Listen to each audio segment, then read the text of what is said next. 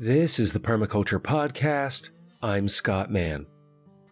This episode is a guest interview from my friend Drew Grim of the Schoolhouse Life Podcast, as he sits down with Andrew Magazine to discuss the art and craft of whole animal butchery as it applies to the homestead. Throughout, Andrew shares tips from his professional experience as a craft butcher when setting up one's workspace, how to select the right tools and equipment for this work, and how raising and butchering our own animals is an act of care, compassion, and an ethical way to include meat in our diet.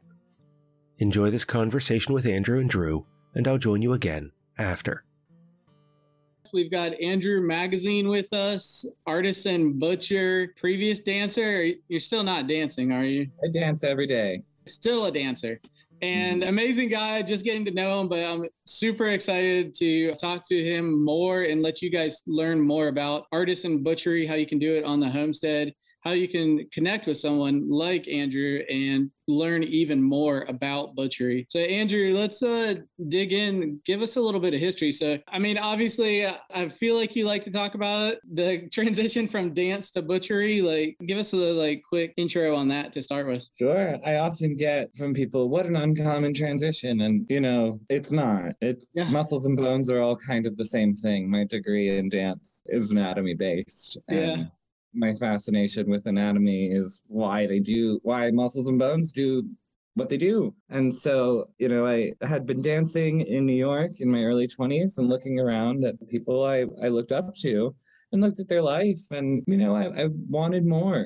And so I knew I needed to get out to the land. It's time to leave New York City. So I started looking for hard skills. You know, I bounced around quite a bit and found myself in kitchens for a brief while, but then found an apprenticeship in whole animal butchery under Brian Mayer, who I just think is a wonderful man. He's doing great things in Maui right now. And learned very quickly that I already knew how to break down an animal. I just didn't know where to cut.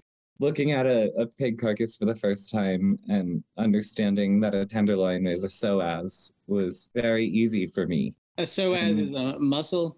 Yep. It's an erector muscle.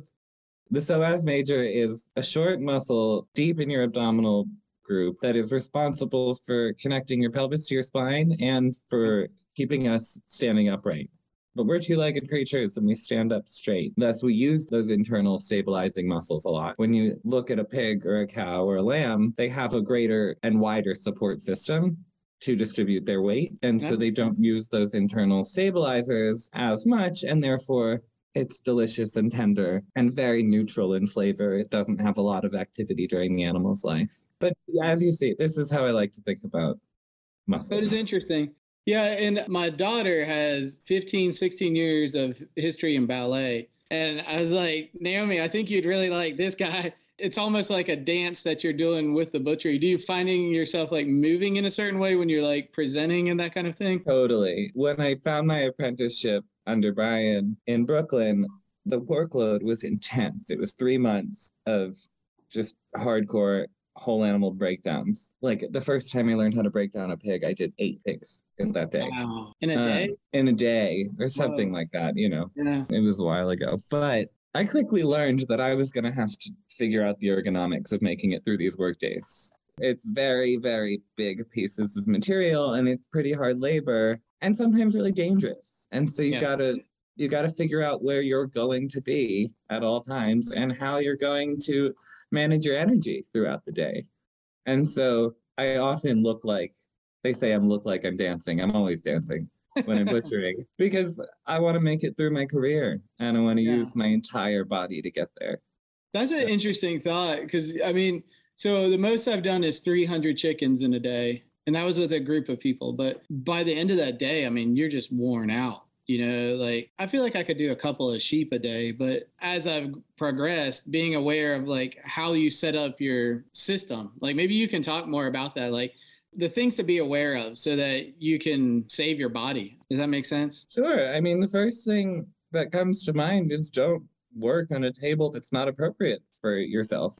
You don't want to be hunched over. You don't want to be on your toes. Get the table to a height that you need. And as homesteaders, we have stuff lying around, you know, grab a cinder block, get that table higher. Or if you're doing your own processing, or your own butchering, make the table you need.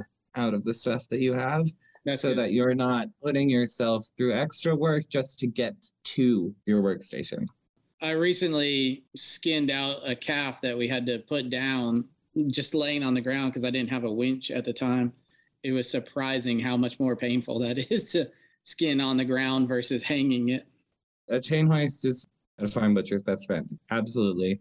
I will change the height of the animal while I'm working, while I'm skinning. Oh, I'll just keep pulling it up higher so that really I never have to go beyond my physical limits. Oh, that's a genius idea. So I don't do that, but now I'm going to.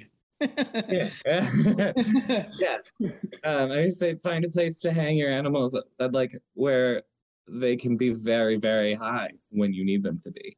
Yeah, so I have like a old school like deer triangle. What is that called? A gambrel? Is that right? Mm-hmm. Yeah, I've got an old school one of those that I hang in the barn, but it only, like, I guess the head is usually about waist high. So it would be like, when you were saying that, it's like, that would be amazing to have it up so that I'm working. I do mine off my second story porch when I do my own animal.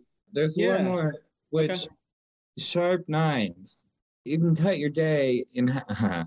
You can cut your day in half. I see what you did there. You can cut your day in half with sharp knives. I mean, with a dull knife, you're working a lot harder and a lot slower and a lot messier. And either finding someone who can sharpen your knives or getting yourself an oil stone, which I think I advocate for. They're the best and most straightforward to use. And really practicing that skill will make your day easier. Get your days easier, your weeks easier, your years easier, blah, blah, blah. Right. All right, so talk to us about, like, I see knives in like three categories. Tell me if I'm wrong here, but you've got like your disposable ones, kind of like those white-handled ones that I feel like you use them and then they're kind of shot. I have these ones that, like, you can switch out the blades. They're like scalpels basically, and they snap in and snap out. And then I know, like, single bevel and double bevel, and I've heard people say single bevel is the best. What is your thought on all that? I'll go backwards. A double bevel is your regular knife, right? Like your kitchen knife. It has two edges that meet at a point. That's the easiest and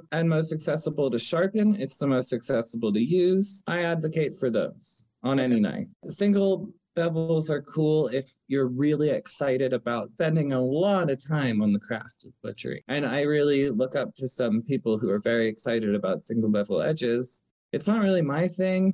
I beat the hell out of my knives, and I don't really want to be that finicky about sharpening them because I'd rather get going. If you're a knife person, explore the options, but it's for, you know, your regular homesteader, you're all right with a double beveled edge. Then I've never heard of this scalpel thing. Sounds like an X-Acto blade. It basically is, yeah. I love it because when it gets dull, I just pop it out and pop a new one in, and you just keep going. It sounds like a useful tool. I would use that for, you know, opening the skin to start that process, just because that can really get your knives. And then what you call single-use knives are not single-use knives, Andrew. You can sharpen those. I just feel like they never sharpen again, like the when you get them out of the package. But that could be my skill level at sharpening. No, well, there is nothing like a factory edge. I was just hanging out with a bunch of butchers the other day, and I got a brand new Victorinox breaking knife, which I will promote all the time. It's a great knife. It's a great price point. When you sharpen it down to a toothpick, it's not that much to buy another one. And I just got a new one. Nothing's like a factory edge.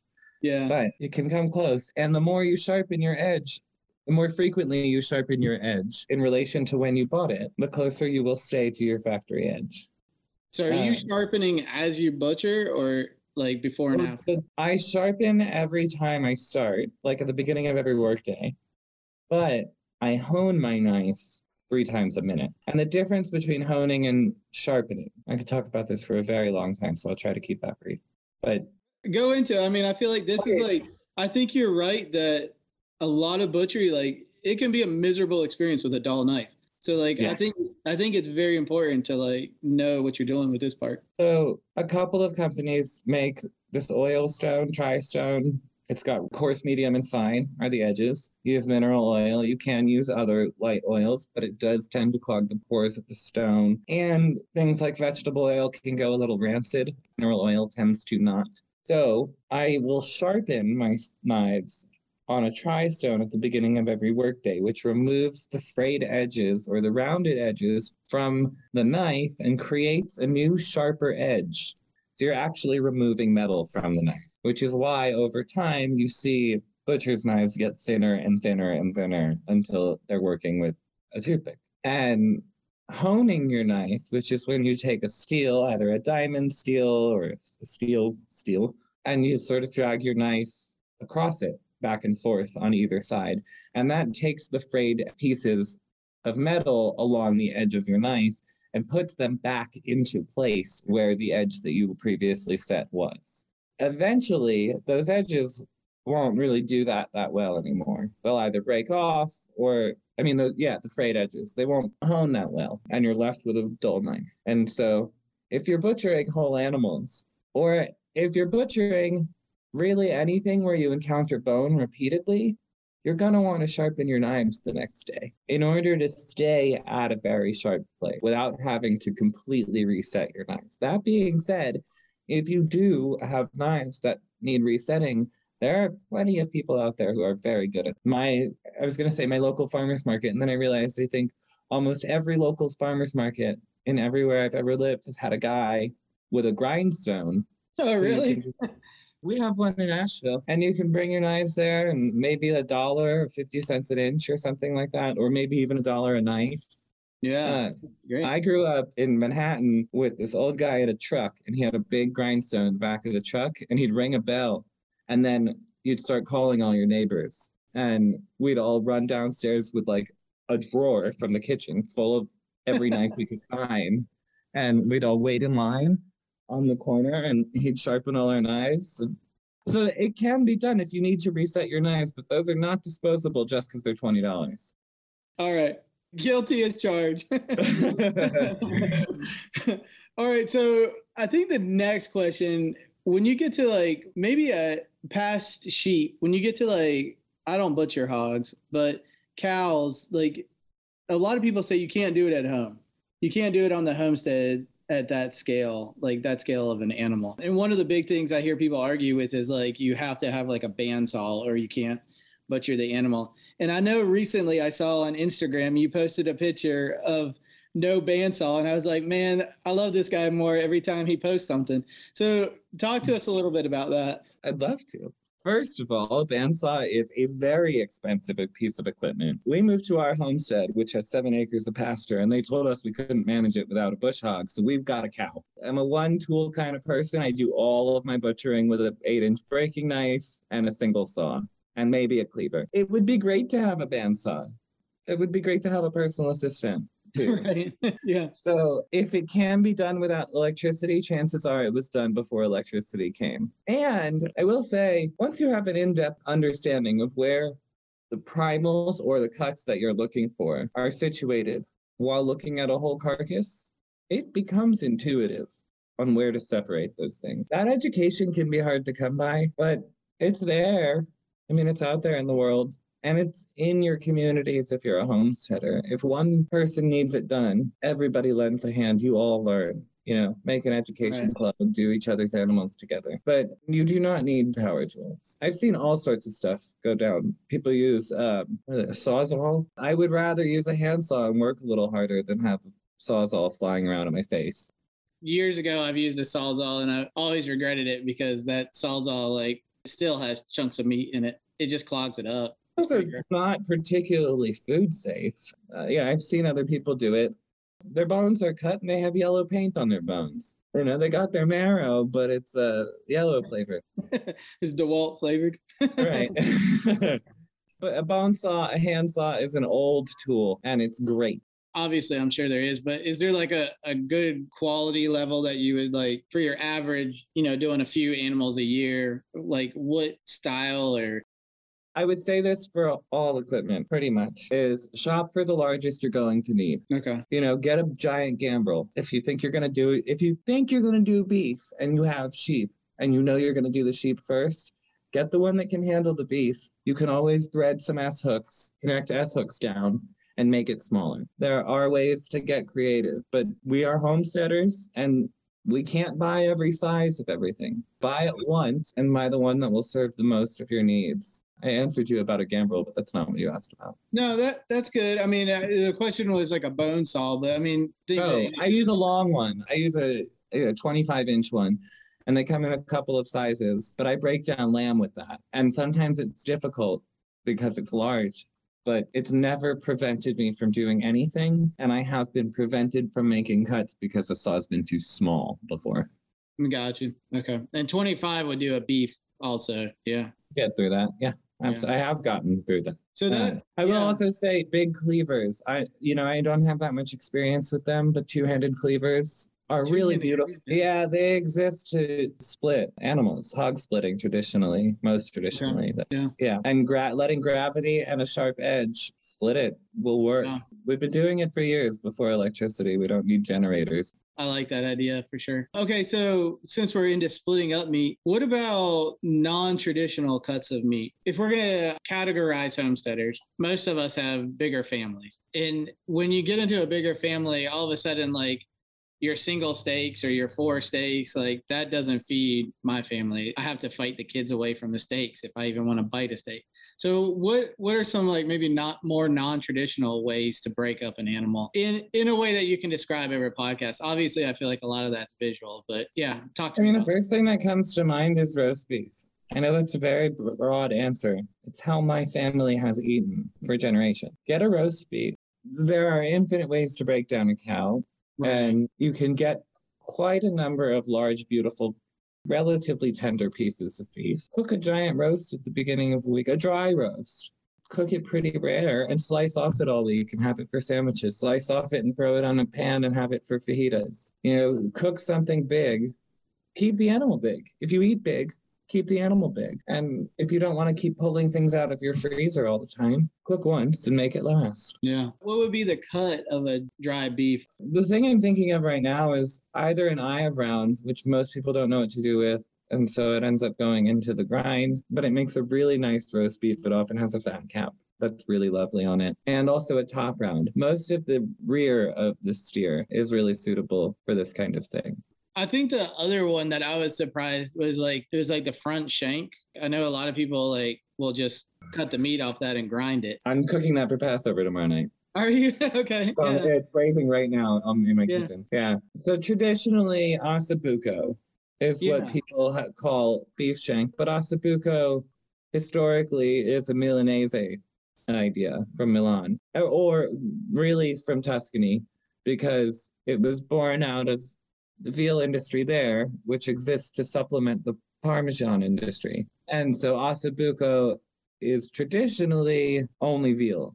We don't do that in the American retail market, but often as homesteaders, we cull our animals for many reasons. So I will say, if you end up culling and have a veal on your hands, save those shanks and go get a translated Italian recipe for ossobuco. Yeah. And do it exactly like that just to say you did it. That being said, you can make braised beef shanks out of the foreshanks, the hindshanks. Doesn't really matter. Some people even prefer the foreshanks because there's more bone. Traditionally, like ossobuco, you're cutting it like into almost like strips, right? It's like a cross cut. So you take the whole shank, you lay it on the table, get a friend or some vice grips. I'm not joking. And you just clamp it down to the table, make cuts with your knife. Anytime you saw, score it with your knife first so that you're not sawing through protein and fraying the fibers of the protein. But score it where you think you want it and then make the cuts accordingly using a saw. Little tricks, keeping the teeth of the saw pointed away from you and pushing when you saw. And it's not a force game. No matter how hard you push on that saw, if it's stuck, it's stuck. You lift it up a little bit and let it go back and forth. Those teeth are sharp. Let the tools do their work. Let the saw do the work. Yeah. Beef shanks are it, though. Yeah, I know. Shanks are my favorite on any animal. I've never done it with sheep. Have you? You do sheep shanks, too? Lamb shanks. Lamb shanks, yeah. I mean, sheep shanks would be great. Some people find mutton or sheep to be a little too sheepy. You know, it can taste like the live animal smells, is how I would say that. Right. I like that. Yeah. Some people do. Right. But yeah, lamb shanks are I'm also making lamb shanks for Passover. Yeah, I'm doing a rear leg cooked on a tripod over the fire. I'm trying that. Never done it before, but hey, what better time than Passover to give it a try, right? The other thing that we dove into, and I feel like it's a little bit of a sacred cow, maybe pun intended. Let's talk about aging, dry aging, because I know you're kind of passionate about this. And we like to poke at all the sacred cows here. So what's your opinion? Dry aging, is it worth it or is it not worth it?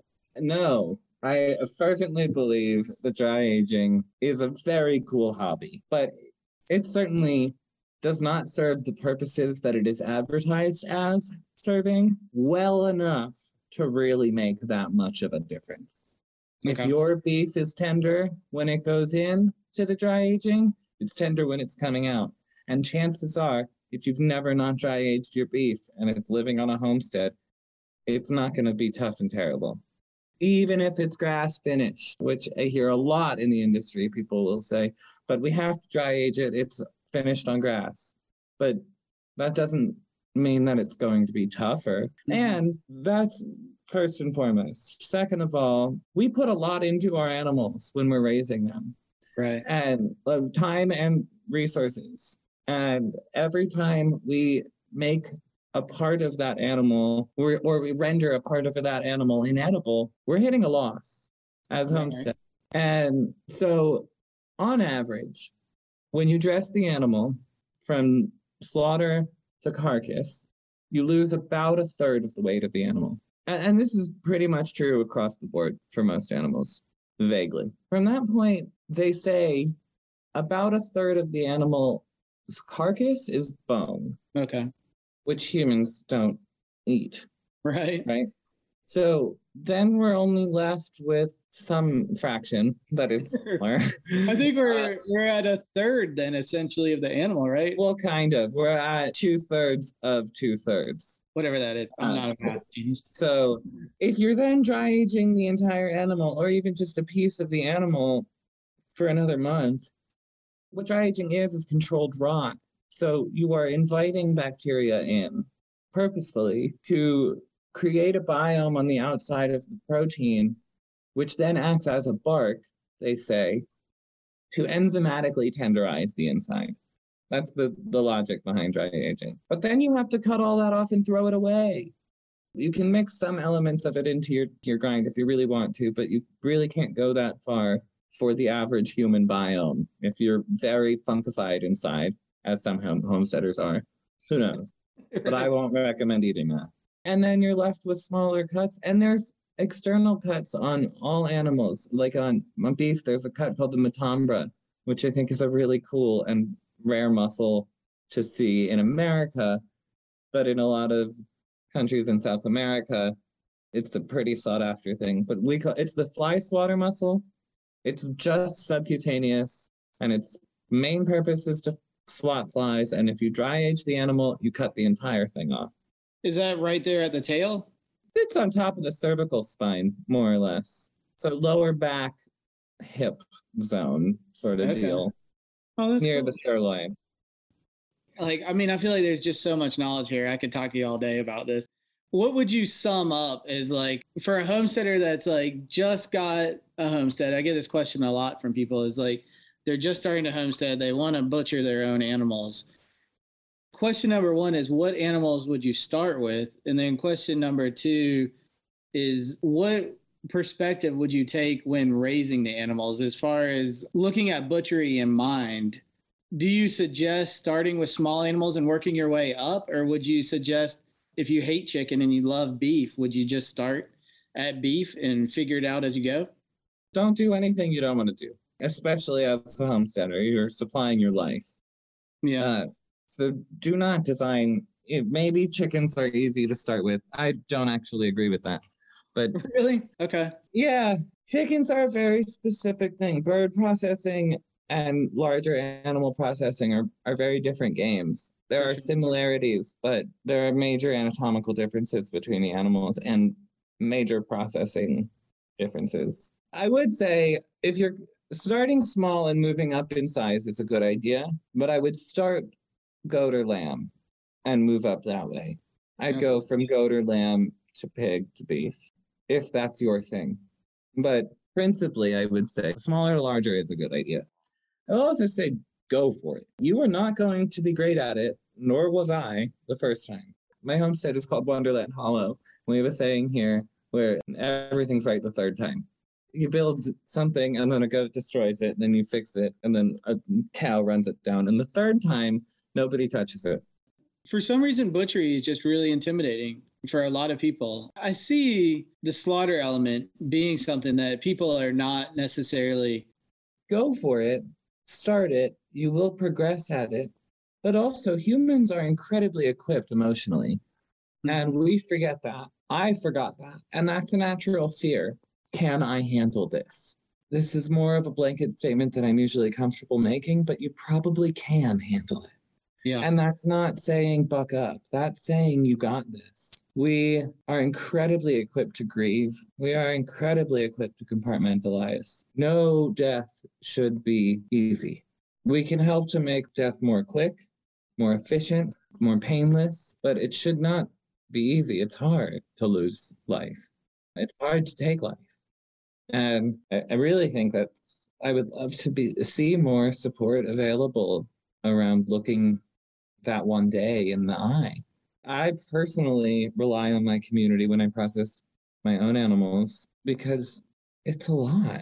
I love teaching people how to process their own animals because having been at a significant amount of slaughters and having dealt with a fair amount of death in my personal life, I feel very equipped to hold the space down, but so is community. We have this innate response to pick up go time, you know? And when the animal drops, humans know it's time to go. It's time to kick into action. Your adrenaline will start. There's work to be done, and you do it together, and you make it through it. And then while the animal's cooling, overnight, a couple days, whatever you need, a week maybe, breathe. I mean, yeah. These are not feedlot animals. These are can be part of our family. I will not advocate for distancing completely from your animals. We touch our animals a lot. We snuggle with them. We make sure they're not afraid of our contact because on slaughter day, I can be there for them. And they walk up to me. They're not afraid of that captive bolt. They're not afraid of me when I have the captive bolt. They walk right up to me, snuggle, and they go down. And they don't know fear. And what the last day of our animals' lives look like if we're processing them at home is up to us. Yeah, and we can do it. But we need each other. That's so powerful. I feel like there is like an element every time of slaughter. I mean, even chickens, which I feel like it sounds tough, but I'm almost callous to chickens. But there's an element of like grief or an element of loss on the homestead when like after slaughter day. And I think it's very important, like you said, and we address the animal, we address the creator, we thank everybody for their lives. You know, we pause, and I feel like sometimes as a homesteader, and I became aware of this for ourselves, is we weren't pausing before the slaughter. We were going in there and killing the animal and moving on instead of taking that moment. You know, it doesn't have to be a huge ritual, or it can be a huge ritual, but taking that time to pause before and then after, like you said, is powerful. And I think that connecting with our ancestral heritage of that is important. You know, there's the hunt and the slaughter. Yeah, the animals give us the chance to experience their gratitude as we integrate them into our traditions, as we continue to eat them. It's not, you know, maybe except for chickens, they feed us for more than one meal. They continually feed us, and these are animals that can't look us in the eye and say thank you. They're not animals like our dogs who will show us their gratitude at home and bring us funny little treats. Or this is how they say thank you. We get to eat and just really appreciate that. You know, we continually grieve. I'm very aware of who's at my table and who's on my table, and we talk about it. Yeah, it's interesting because my children are very okay with it, except for my oldest. They've all grown up on the homestead. My mother-in-law grew up on a farm, but almost refuses to eat any meat off of our homestead. It grosses her out for some reason. It's just an interesting thing. But she grew up like on a traditional dairy versus a homestead. So I don't know. I think for some people, dissociation has become such a defense around this that they just need to hold on really tight to that or have gotten too far down that hole. And that's acceptable. You know, I'm not in this world to try to change anybody's mind. I'm here to live the model that I believe in, and maybe if they see the light in it, it'll affect them. But I'm not trying to do that. I'm trying to put my head down and work. Yeah.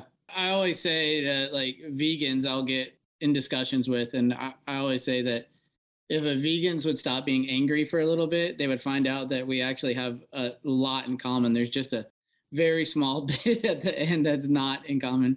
We talk about this as butchers in the industry a lot, whole animal butchers, craft butchers. Oh, and by the way, that's the difference, artisan butcher. We call it craft butchery in the industry. Okay. But yeah. Craft butchers, we break down whole animals. We talk about in the industry a lot that vegetarians and vegans and animal rights activists and craft butchers are all on the same side. I got into homesteading and raising my animals to eat through being a craft butcher in retail in New York and in Nashville. And I'm an animal person instinctively. And I was a vegetarian as a child. I did not understand how you could put a piece of an animal on a plate and call it food. But I grew up in an apartment building in New York City, very far removed from seeing the life of animals. And I think factory farming is up there with one of the worst atrocities humans have ever designed. For sure. I'm not the bad guy. Those of us who have our own animals, those of us who help small farms, small commercial farms, make it to the retail market, we're not the bad guys here, and we're not cruel. I just talked to one of my best friend's mother about this, because she is a vegetarian but will feed her grandchildren Purdue chicken nuggets. Yeah. And then we just got new lambs on the farm and sent her a photograph, and she said, please be kind and don't kill them. And I sent her a photo. Then the kids asked me to say something to her, and the kids said, you know, we know what we're doing. I was amazed. This 10-year-old said, we know what we're doing, and that makes it really hard for us.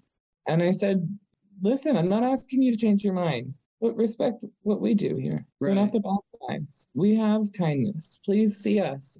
This is what I wish I could get to with the vegans.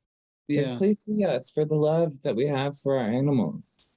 When our first animal died on the homestead, I was a wreck. Yeah. And so many people from back in the cities would say to me, thinking it was consolatory, well, this is what you signed up for. Like, this is what's coming, and you're going to get used to this. And those words burned every time, that whole sentiment of, like, get used to it, or you signed up for this. And I went and I told my neighbors at the farm stand, and I got a hug from four angles. And yeah. I finally could cry. But please don't tell us that we're unkind, because we care a lot about the last day of their lives, because we're butchers. Yeah. Or their afterlife, because we care about making sure that they feed people. And plus, what's the alternative? We let all these breeds that we engineered into the world die out and dig holes for all of them? Yeah. Well, and you look at, like, what nature does. If a wolf takes down a cow, it's way worse than what we can hopefully give the cow as far as a death. I like that example very, very much. And I invite the vegetarians and the vegans who are interested to see and learn about compassionate processing and ethical meat eating to come to any of my classes. I teach classes in butchery and breakdowns and slaughter and all sorts of things about animal processing. And I would love to teach vegetarians about what it is that we do. So speaking of that, where can people connect with you? What's the best ways to get in touch? Sure. My Instagram is Applied Anatomist, APPLIEDANATOMIST. That's usually where I have the most current class announcements. Additionally, I've got a website, www.appliedeanatomist.com, and you can sign up for my mailing list there. And I have an events page with all of my upcoming events there, or shoot me an email at appliedeanatomist@gmail.com. And if you want to pick my brain about anything meaty, let's make a time to chat. And you do workshops on breaking down all sorts of animals, right? I mean, they can come out to the farm and see it, like, hands-on, step-by-step. Absolutely. You can come out, see it step-by-step, touch it, feel it if you want, ask me questions. Absolutely. You'll see how a whole animal becomes dinner. Or lunch. It's like the new version of YouTube. It's called Real Life, where you get out there. Come out and see me. Come see the homestead. I have a sausage making class coming up in a couple weeks too. Man. you know, if I can get my hands on a piece of protein to play with and I can teach about it, I'll do my best. And that was Andrew Magazine.